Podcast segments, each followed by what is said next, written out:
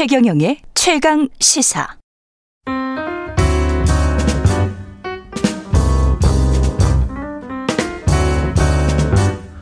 네, 더 나은 미래를 위해서 오늘의 정책을 고민합니다. 김기식의 정책 이야기 식센스 김기식 더 미래 용서 소장 오늘도 함께합니다. 안녕하십니까? 예, 예. 안녕하세요. 장관 후보자들 임명과 관련해서 계속 이야기를 하고 있는데 이 사안은 어떻게 보십니까? 예. 민심을 이기는 정치는 없죠? 없다고 봅니다. 예. 저는 뭐 그 대통령의 언급도 음. 뭐 강행한다 이런 뜻보다는 음. 인사의 고충을 국민들께 솔직히 얘기한 거라고 생각하고요. 예. 아마 뭐 지금 논란이 되는 세 명을 인, 전원 다 강행하는 건 저는 현실적으로는 아마 쉽지 않을 거라고 보고요. 예. 아, 뭐 최소한 한두 명에 대해서는 음. 뭐 자진 사퇴가 됐든 지명 철회가 됐든 예. 음, 그런 방식으로 문제가 정리되지 않을까. 또 그게 음. 정치적으로는 순리로 보인다. 예. 대신에 이제 야당도 이제 그렇게 하면 음. 더 이상 이제 정치적인 목적으로 지금 별 문제도 없는 김부겸 총리 지금 그 인사청문회 그 청문 보고서 채택이나 인준투표 예. 지금 미루고 있는데 이뭐 이 총리 문제나 검찰총장 음. 문제 같은 경우는 이제 좀 협조해주는 이런 음. 좀 야당의 모습도 좀 필요하겠죠. 예. 네. 공수처 이야기부터 시작을 해볼게요. 공수처 네. 1호 사건으로 지금 사실은 김 수장님이 참여연대 사무처장 얘기하실 예, 때 예, 예.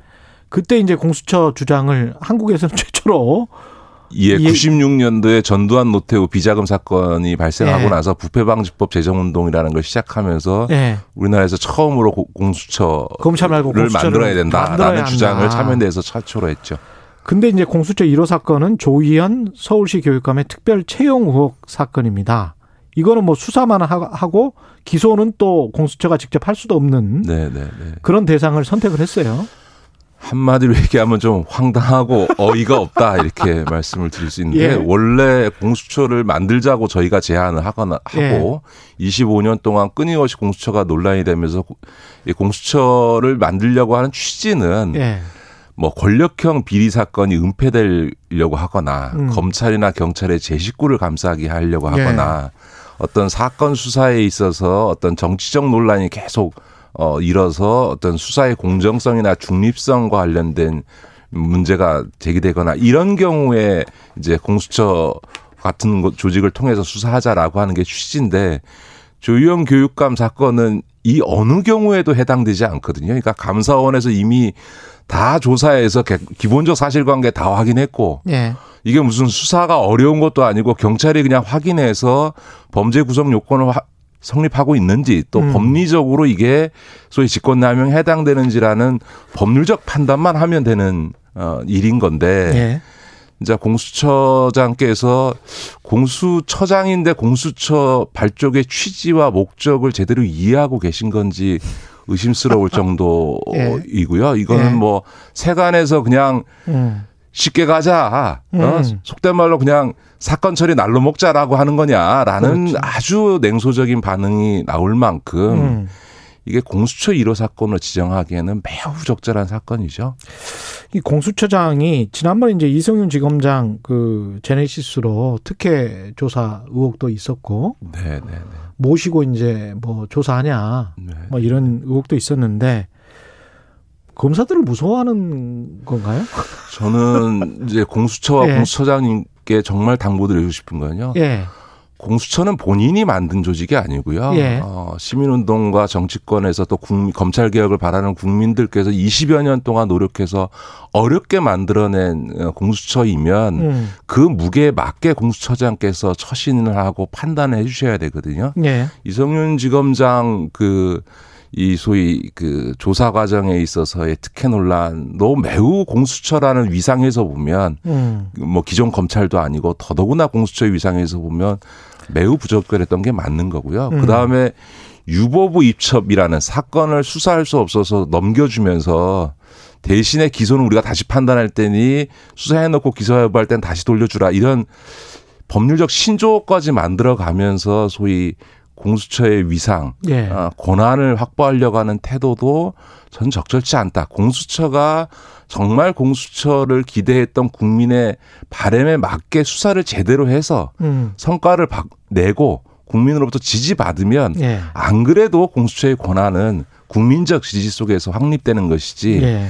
검찰과의 권한 다툼을 해서 공수처의 권한이 늘어나는 건 아니거든요. 그런 점에서는 지금 어차피 공수처의 수사 범위는 상당히 고위공직자 전원을 대상으로 하지만 음. 지금 공수처의 수사 인력이라고 하는 게 서울중앙지검의 특수부 인력만큼도 안 되는 상황에서 네. 할수 있는 사건 숫자라는 게 많지 않은 거거든요. 그러면 음. 이 공수처 출범의 취지에 가장 부합하는 사건 몇 개에 집중해서 음. 사실은 수사력을 어, 그 동원하고 나머지 사건들은 사실은 과감하게 수사기관들에 이첩시켜서 문제를 풀어내는 게 맞는 거지요. 이게 권력형 범죄가 되려면 최소한 조희연 교육감이 뭔가 돈을 받고 특별 채용했다 할지 뭐 그런 거라도 좀 나왔으면 될 것 같은데 이게 고작 절차적 문제와 직권남용 정도잖아요. 예, 예, 예. 아니 뭐 직권남용도 뭐 중요한 어쨌든 권력형 비리수 있는데 그 어떤 가치잖아요. 해직 교사들 네, 네, 오랫동안 네, 네. 했던 사람들에 대해서 특별 채용을 할 수 있느냐 없느냐의 네, 네, 문제인데 이게 법적으로 그렇게 중요한 부정부패 인지는 국민들이 이걸 어떻게 생각해야 되는지 모르겠어요. 이제 목적의 정당성과 네. 절차적 정당성이라고 하는 거는 음. 그 목적이 좋았으면 절차적 정당성이 훼손돼도 괜찮은 건 아니기 때문에 그렇죠. 물론 수사하고 음. 그러니까 이게 예를 들어서 기소해서 음. 사, 재판을 받을 수도 있습니다. 그저 네. 그 사건 자체에 대해서는 저는 뭐 사법 절차가 진행돼도 좋은데 음. 그게 좋다라기보면 그럴 수 있다고 생각하는데 음. 그게 공수처가 수사해서 음. 할 사안이냐라고 하는 점에 대해서는 매우 비판적이라고 하는 점을 말씀을 드리는 거죠. 예. 왜냐하면 그 과정이 이미 저 감사원에 의해서 다 조사돼서 기본적 사실과 다 확인돼 있기 때문에 무슨 은폐되고 있는 것도 아니고 이게 정치적으로 논란되고 있는 것도 아니고 무슨 예. 제 식구 감사기가 있는 것도 아니거든요. 예. 그냥 들어가서 말 그대로 그냥 확인하고 법리적 판단만 하면 되는 가장 쉬운 사건을 음. 그냥 쉽게 손, 손댄 거죠. 예. 이게 지금 그 검찰 개혁 논의는 뭐 중수청 설치할지 근데 문재인 정부 이제 1년 남아서 당 내에서도 말이 많은 것 같아요. 어떻게 네, 네. 생각하십니까? 뭐 일종의 검찰의 수사 권한, 뭐 예. 경제범죄 등에서 6대 음. 중대범죄에 대해서는 검찰의 수사 권한을 남겨놓고 있는데 음. 그걸 완전히 뭐 저 박탈하고 음. 중수청을 신설하자라고 예. 하는 거는 이건 단순히 무슨 중수청이라는 조직을 신설하는 문제가 아니라 검찰의 기능과 역할을 근본적으로 재정립하는 문제이기 때문에 지금 1차 음. 검찰 개혁보다 훨씬 더 중대한 사안이거든요. 근데 그거를 정권 임기 1년 앞두고 지금 막 후다다닥 어떻게 하겠다라고 하는 거는 적절하지 않고 앞서 음. 지금 공수처 문제를 지적했던 것처럼 1차 검찰 개혁하면서 했던 이 수사권 조정이나 지금 공수처조차도 지금 제대로 자리 잡고 있지 못하고 네. 이런 어처구니 없는 일이 벌어지고 있는 상황에서는 회색 지역이 좀 많은 것 같아요. 그런 점에서는 예. 저는 1차 검찰 개혁의 제도적 과제들이 안착되도록 음. 하는 것이 지금 남은 1년 동안의 과제이고요. 예. 추가적으로 필요한 2차 검찰 개혁 과제는 차기 정부의 과제 공약으로 해서 음. 어 그렇게 한 처리하는 것이 맞지 않을까 싶습니다. 지난번에도 그런 말씀하셨고 계속 네. 그, 그 주장을 하고 계십니다. 예. 합리적인 것 같고요. 그 다음에 이제 이성윤 서울중앙지검장 불구속 기소됐는데 이 기소는 어떻게 봐야 될까요? 물론 이제 이성윤 지검장 음. 본인이 요청한 수사심의위원회에서 기소 의견으로 다수가 결정을 했으니 예. 대검도 뭐 당연히 그 기소를 승인하지 않을 수 없고 수사팀 원래 기소하겠다는 입장이었던 거니까 기소는 음. 불가피해 보여요 절차적 예. 과정상을 예. 놓고 보면 물론 이제 만약에 그때 출국 금지하지 않았으면 김학의는 출국해서 지금도 사법 처리되지 못하고 음. 외국에서 뭐 편하게 살고 있겠, 있겠죠. 그러나 이제 음. 우리가 김학의 전 차관을 반드시 사법 처리했어야 되고 그것이 사법정에 부합한다고 하더라도 네. 사법적 절차의 어떤 음. 절차적 정당성은 별개의 문제이고 네. 그런 어떤 사법 처리 과정에서 절차적 정당성을 근본적으로 훼손했다면 그거는 그 자체로도 사법적 심판의 대상이 된다고 봅니다. 다만 재판부가 나중에 그것을 어떻게 판단할 거냐라고 하는 문제는 별개일 것 같고요. 다만 음. 이제 이미 이 이성윤 지검장에 대한 기소는 그 김학의 그 출국 금지가 불법이었다라는 걸 전제로 해서 직권남용이라는 거잖아요. 그렇죠. 근데 이제 그 김학의 출국 금지가 불법이었느냐 여부에 대해서는 이미 음. 그 차기군 그 출입국 관리본부 본부장하고 이규원 검사에 대해서 기소가 이루어져서 재판이 진행 중이기 때문에 만약 거기서 무죄가 나면 이지검장은 그냥 당연 무죄 인 거고 예. 거기서 유죄가 나면 이지검장은 당연히 예, 저 유죄가 될 가능성이 높기 때문에 사실 음. 이 이지검장의 사건은 앞서 이미 기소가 이루어졌던 어, 김학의 불법 출금 사건에 대한 어, 법무부 출입국 본부장과 이규원 검사에 대한 기소에 그 연동되어 있다 이렇게 보셔야 되겠죠. 이 검찰이 그래도 좀 정치적이라고 저는 보여지는 게 다른 사건들도 그러면 정차적 정당성 검사와 네. 관련된 다른 네. 사건들 있지 않습니까? 그렇습니다. 예, 죄수와 검사 시리즈 했던 네, 어, 네, 네. 김경래 기자도 나왔었는데 네, 그것도 결국은 이제 절차적 적법성과 합법성인 거군요. 맞습니다. 근데 거기 그런 거에 관해서는 이제 눈을 감아요. 네, 네, 예, 눈을 감고 뭔가 정치적으로 본인들에게 유리할 것 같은 음, 사건에 음. 관해서는 절차적 정당성을 굉장히 강조한단 말이죠.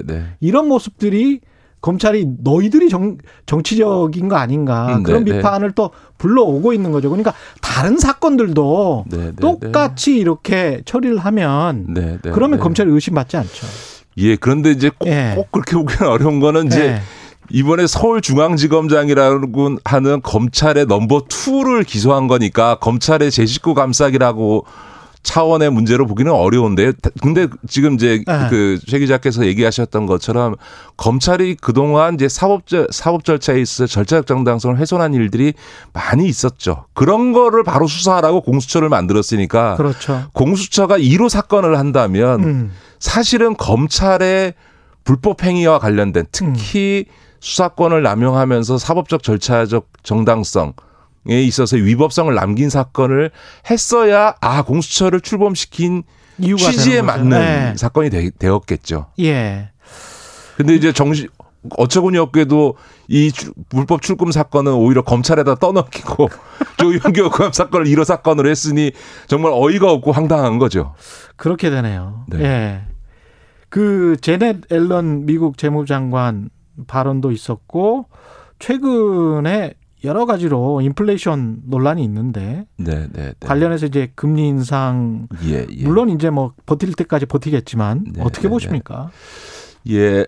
그 앨런 장관이 금리 인상 가능성 정도를 언급하는 얘기가 있어서 이제 네. 그가 금리 인상 되는 거 아니냐 이러다가 미국의 고용 지표가 발표되면서 아, 음. 아 인플레 우려는 별로 없겠구나 왜냐 고용 지표가 되게 나쁘게 나왔기 때문에 그래서 이제 안정이 됐다가 어제 지금 우리 한국 시간으로 어제 그쵸. 어제 지금 미국의 소비자 물가 지수가 음. 전년 대비 4% 이상 오른 것으로 어, 나, 결과가 나오면서 예. 국채 금리가 그 대폭 예. 어, 올라가고 예. 이러면서 이제 증시도 폭락하는 사태가 지금 벌어지고 있는 거죠. 그러니까 음, 저는 국채 금리 10년 물이 한 1.6 정도 되더라고요. 네, 네, 예. 네. 그래서 저는 이제 단기적으로 미국이 금리 인상을 단행할 가능성은 없다. 그다음에 네. 인플레 우려도 조금 과장돼 있는 부분이 있어서 어 그렇게 단기적으로 걱정할 일은 아니지만 분명한 거는 올해 지금 미국이 1분기 지금 성장률이 6.3%고 올해 성 예상 성장률이 7%입니다. 이건 뭐 중국도 아니고 미국이 7% 경제 성장한다는 거는